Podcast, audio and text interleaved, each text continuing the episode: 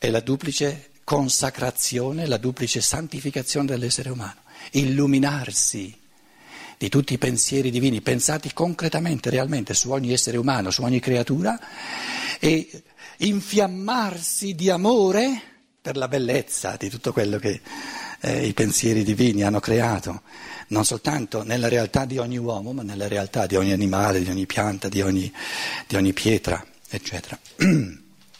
20.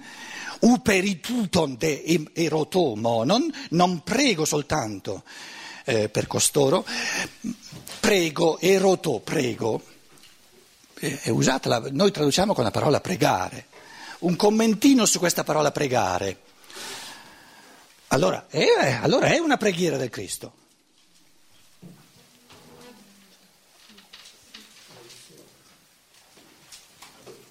La salviamo questa categoria della preghiera? La categoria della preghiera ha senso soltanto di fronte al mistero della libertà. Di fronte al mistero della nostra libertà, il Cristo può soltanto pregare tutti i santi, però non ci può fare nulla.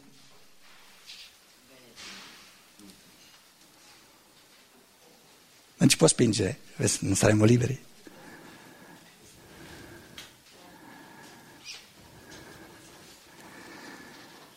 Oh Padre dei cieli, io ti prego che gli esseri umani capiscano che cosa tu gli hai messo in mano come strumenti evolutivi. Ma da parte mia può essere soltanto un desiderio, una preghiera, non glielo posso imporre.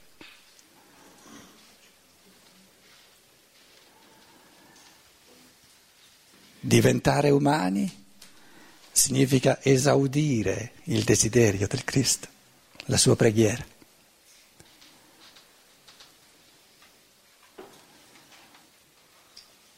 Perché lui non vuole far più che pregare. Il farlo lo lascia a noi, perché siamo liberi. Ma questa preghiera produce un effetto concreto?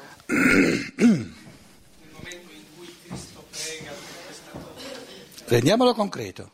Qui sei tu, sono io, che prego sull'altro. Questo è l'altro, eh? Non ce lo siamo dimenticati che questo qui grosso, bello grosso è l'altro. D'accordo? D'accordo? Allora tu stai chiedendo il fatto che io, nel rapporto con l'altro, prego, no? gli auguro di fare il meglio di sé, di, di comprendersi nella sua verità e di realizzare questa verità, eccetera, eccetera, eccetera, comporta qualcosa? Anche secondo me, eh, non, mica, non, ho mica, non, ho mica, detto niente in contrario. Cosa comporta?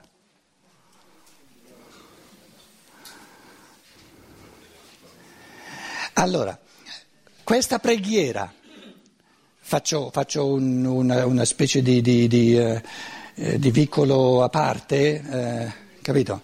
Eh, incentivato dalla tua domanda. Questa preghiera, che noi traduciamo con preghiera, ha due dimensioni una dimensione di verità e una dimensione di realtà.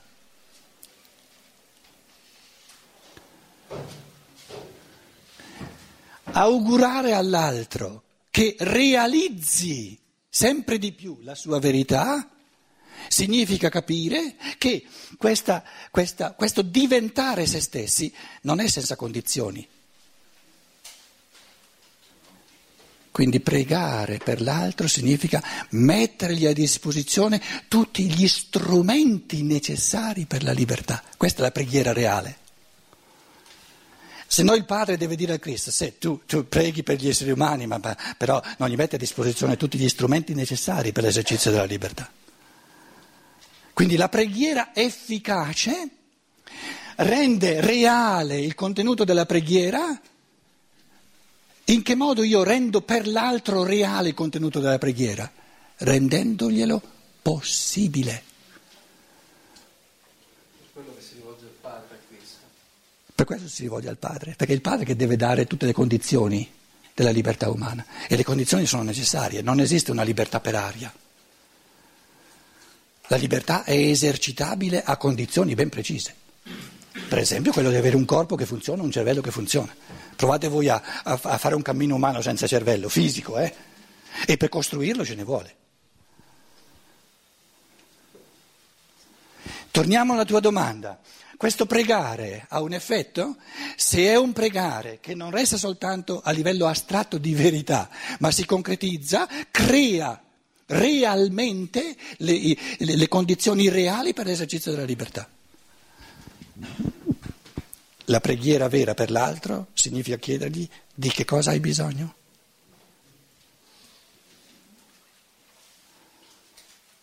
Quella è la preghiera.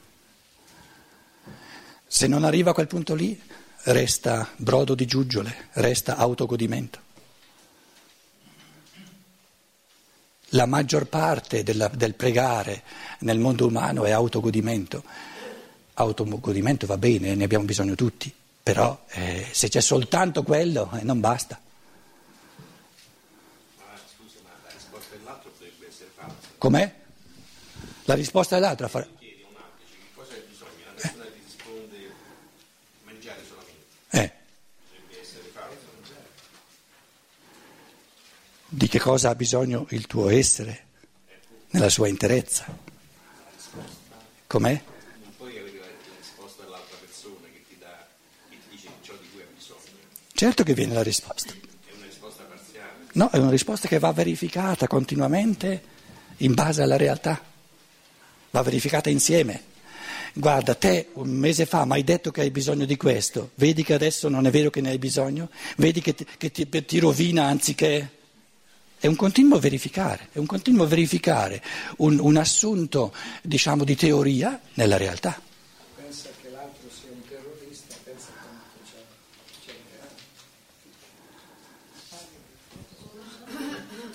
No, non parla più forte, sta zitto. Adesso parlo io. Dici una volta, una volta che dico qualcosa ma mi acchiappa subito, quella là, que- dici, eh, lei non la acchiappa mai.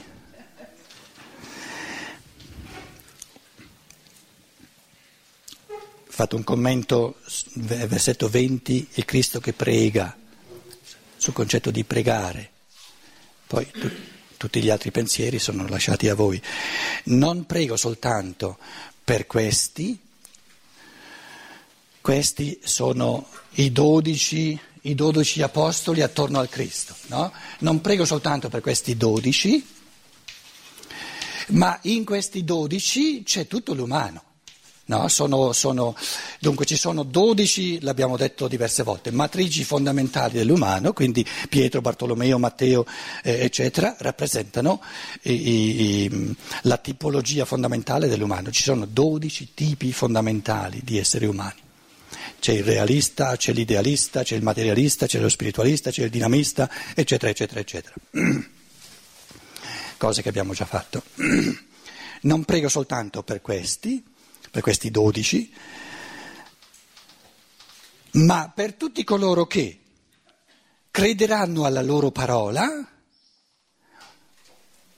eh, attraverso la loro parola crederanno in me. Allora, questi dodici che rappresentano tutta l'umanità sono fatti per, eh, come dire, recepire dentro di sé la parola e la parola è fatta di verità e di realtà e attraverso la parola dei dodici ogni essere umano arriva all'io affinché credano in me. Cosa vuol dire credano in me? Pisteuein eis e me. Acquistare fiducia nell'io. Credere in Cristo. Il Cristo è l'insieme delle forze dell'io, le forze del pensiero e le forze dell'amore, e poi tradurre in realtà sia il pensiero sia l'amore. Credere in Lui, ciò che noi traduciamo credere in Lui, è una traduzione inflazionata, è una traduzione che, che non dice nulla. Che vuol dire credere affinché attraverso la loro parola tutti credano in me? Che vuol dire credere in Lui? Vuol dire acquistare fiducia nel Cristo in me, non nel Cristo fuori di me. Fede e fiducia, abbiamo già detto ieri sera. Ora, ancora più concretamente, cosa vuol dire aver fiducia, dar fiducia al Cristo non trascendente, fuori di me, in modo che io devo lasciare me stesso, in modo che io devo affidarmi, no? eh, eh, scaricare barili su un altro, ma che significa dar fiducia al Cristo dentro di me.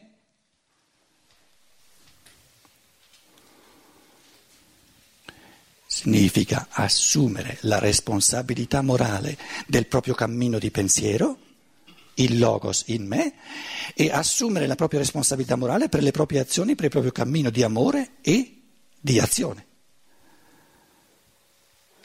Quindi il Cristo in me è l'evoluzione del mio pensiero e l'evoluzione del mio amore. Ma allora il Cristo sono io? L'uno e l'altro. In quanto verità infinita del mio essere, mai realizzata in tutto è il Cristo, in quanto realtà del mio essere, che io divento realmente nella mia libertà, sono io. Allora cos'è il Cristo in me? È la verità del mio essere. E chi sono io? È, chi sono io in me? La realtà, ciò che io realizzo di questo Cristo in me. Ecco di nuovo questa interazione. E vi dicevo, il pensare umano eh, va, va, fuori pista ogni volta che invece di, invece di restare nel dinamismo dell'interazione tra polarità, se ne prende una perché è più comodo e la manda a ramengo l'altra. E allora diventa, diventa, tutto facile perché? Perché si è lasciata la, la complessità dell'esistenza. Torniamo alla frase, affinché credano in me. Cosa vuol dire? Credere in Lui. Significa dire peste e corna di me stesso come sono, come sono piccolo io e non valgo niente, sono peccatore e la mia natura è corrotta, vedi Martin Lutero, eccetera, eccetera, eccetera, però lui è bravo, lui mi salva. Jesus saves me. Jesus saved me sui, sui pantaloni e jeans. Qua, qua, dietro, sul culo per esempio, no? in modo che uno ci si siede sopra. Comodo, no? Un, un, Gesù, un Gesù su cui sedersi, perché mi ha salvato. E siccome mi ha salvato mi posso sedere tranquillamente, no? Eh, sono salvato, sono redento.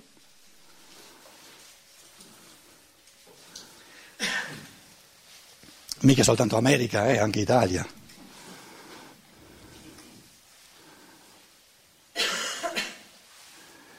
Credere nel Cristo, credere in Lui, dar fiducia alla realizzabilità in chiave di pensiero e in chiave di amore e di, e di, di, di azione concreta di tutta la dimensione di verità potenzialmente insita in ogni essere umano.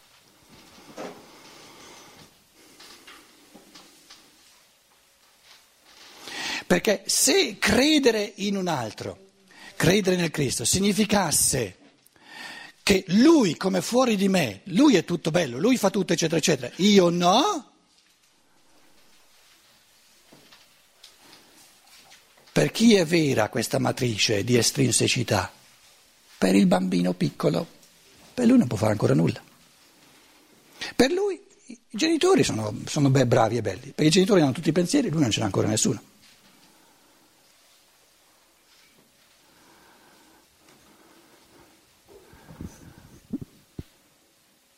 Capisce il pensiero?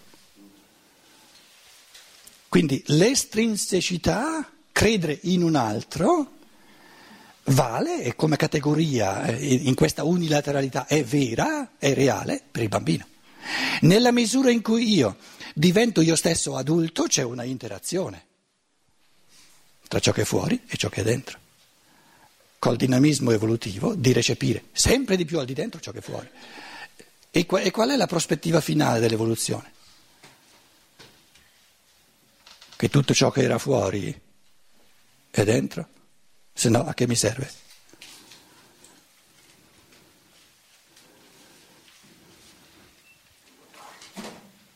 Cos'è che, che cos'è ciò che io non ho ancora capito?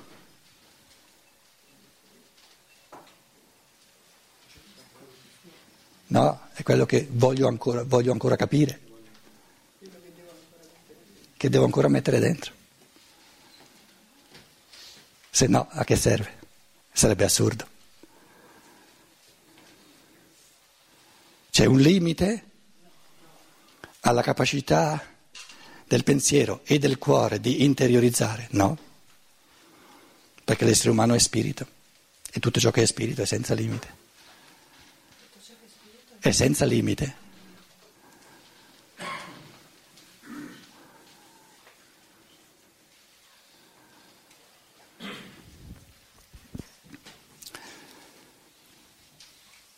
Naturalmente siamo in un lungo cammino di millenni, eh, questi pensieri che abbiamo mh, la possibilità di scambiarci qui no, vengono detti nel pieno rispetto di, di altre persone che eh, pur essendo magari anagraficamente 30, 40, 50 o 60 anni, avendo 60 anni di età, eh, come dire, eh, si, si, si, avvalgono maggiormente di un'autorità eh, esterna. No?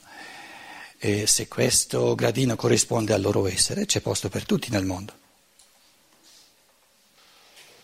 Di fronte al gradino evolutivo di un essere umano vale soltanto la tolleranza, il rispetto, dar atto della sua realtà. Nessuno ha il diritto di dire all'altro tu dovresti essere più avanti e nessuno ha il diritto di dire all'altro tu non dovresti aver fatto un passo più avanti.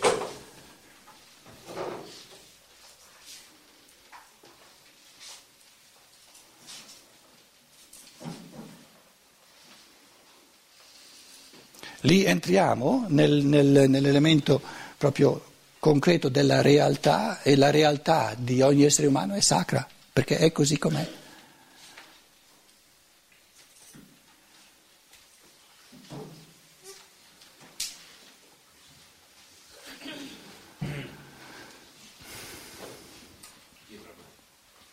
E neanche serve dire ma quello è meno evoluto.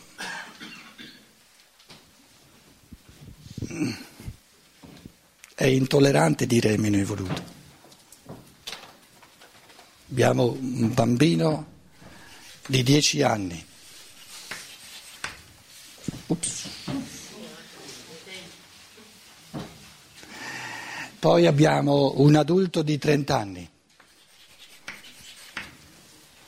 L'uno è più evoluto dell'altro? No, non si può dire. È diverso. Com'è?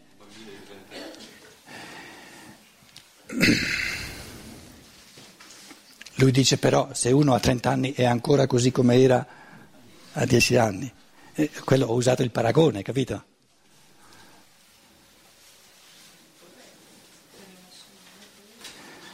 Esistono bambini a 30 anni? No, no. Esistono soltanto per una mente e per un cuore intollerante nella mente nel cuore intollerante dice te dovresti essere più avanti. E l'unico problema è questa intolleranza.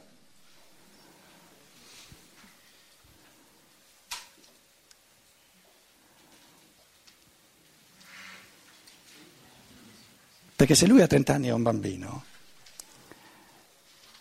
a 10 anni non ha 30 anni. E questi 10 anni sono sacri. Non ha 30 anni, ha 10 anni. Anagraficamente, pezzo di materia ha 30 anni, ma non lui.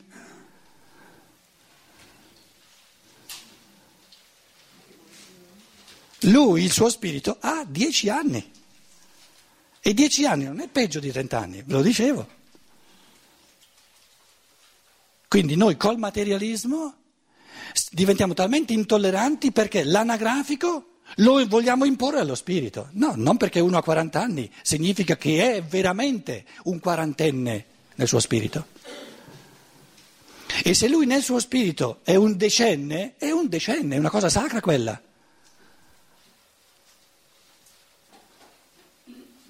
Scusa, ma il rapporto allora come avviene cioè, tra una persona e l'altra? Cioè, uno non ha anche il dovere di dire a un altro qualche cosa che non va o no?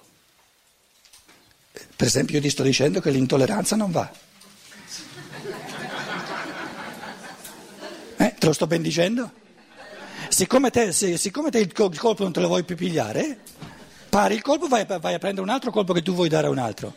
Pigliati il colpo che ti ho dato io appena adesso. È chiaro il pensiero?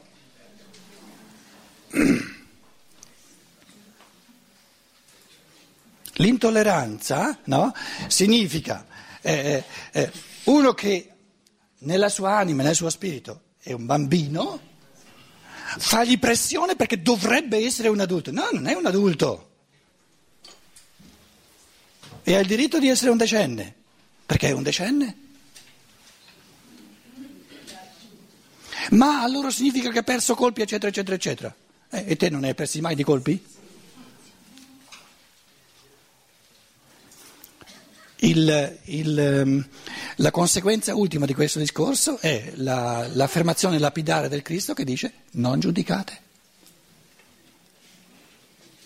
Perché nessuno di noi può sapere quali possibilità evolutive l'altro aveva che, che non, ha, eh, non, ha, fatto sue, eccetera, eccetera, eccetera. Abbiamo riguardo a noi stessi la, la possibilità di sapere tutto ciò che avremmo potuto diventare e che non siamo diventati.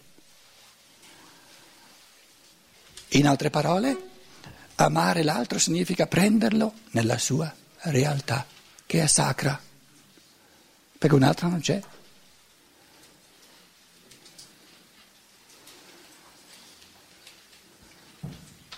Per cui comunque la tolleranza, ovvero sia l'amore, non esclude, e proprio perché è fatta anche di amore, di mettere a disposizione dell'altro tutto ciò che è possibile per farlo diventare magari di 12 anni. E in questo processo, in questo processo, sì, no, no, no, no, no, no, no, no, no, io non, io non, non divago, eh, perché i colpi sodi sono quelli che non divagano, se divaghi il colpo, eh, capito? I colpi sodi, capito, non divagano, vanno... Allora, tu dici, quello lì è a 10, ma insomma, se dia un po' una mossa, no? In modo, in modo da farlo arrivare almeno a 12. Dici tu, adesso sta attento, il colpo che ti ritorna indietro, perché se tu dai un colpo in una direzione e non torna indietro, è unilaterale la cosa. E sai qual è il colpo che ti ritorna indietro? Se tu fai veramente questo, ti rendi conto che pensavi di essere 30, invece sei 8. E questo è vero, questo è vero. Perché nei confronti di quello, de- delle prospettive evolutive che si aprono in questo logorio dell'amore, il mio 30 di primo è diventato 8 di fronte a quello che adesso comincio a vedere. Scusa, ma allora tutto il discorso che hai fatto prima del rapporto di rendere possibile agli altri, allora cade. No, eh, no, no, no, no. No. in quella ottica ho fatto Sì, eh, ma è perché tu ti sei messa qua e siccome questo ti stava così comodo, perché tu sei quella che dà tutte le, rende e mette a disposizione degli altri tutte le condizioni, gli strumenti. penso che sia capace. Ah, sì, ho capito, ma capito, siccome questa è così bella questa posizione, ti sei dimenticata di invertire le cose. Di invertire le cose. Posso sempre sperare che ci sia No, no, no, no, no, no, questo è l'altro adesso. È l'altro che ama me e mi mette a disposizione tutte le condizioni evolutive. E questo sono io. Capito? Certo, se no si è unilaterali nel pensiero.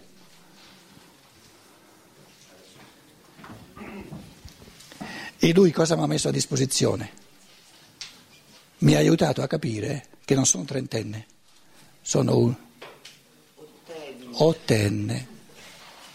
Beh, più servizio di così? Oh. Oh. Tutto sta a vedere se io questi bei colpi evolutivi li so pigliare o no.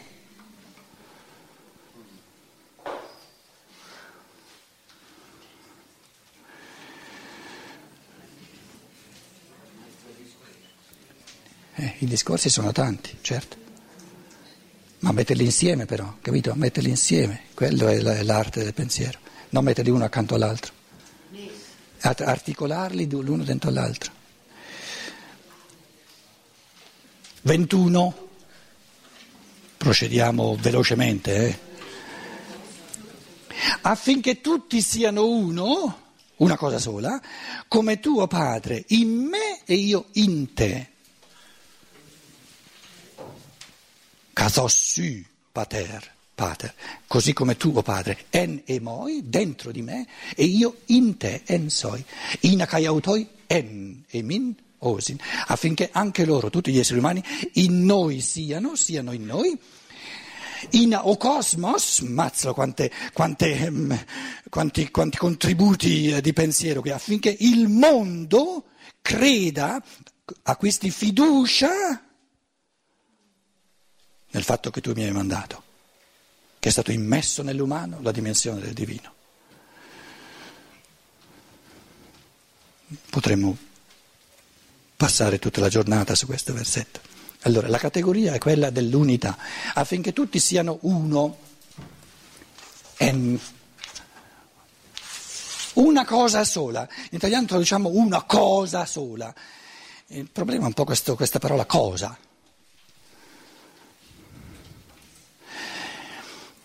L'umanità, tutti gli uomini, non soltanto i 6 miliardi come noi che vivono sulla Terra, ci sono tutti quelli in area di parcheggio che aspettano, capito, di tornare. E sono, sono molto più numerosi quelli fuori dal corpo, sempre. Eh, importa poco quanti sono incarnati, eh, le, le, gli esseri umani escarnati sono sempre maggiori. Supponiamo di essere in tutto 30 miliardi, più o meno. Questi, tutti questi esseri umani, nel corpo fuori dal corpo, sono una cosa sola o no? Ah, l'ha imparato adesso, eh? Sì e no. Mi dici come sì e come no? Eh, quello lo, lo lasci a me, vero?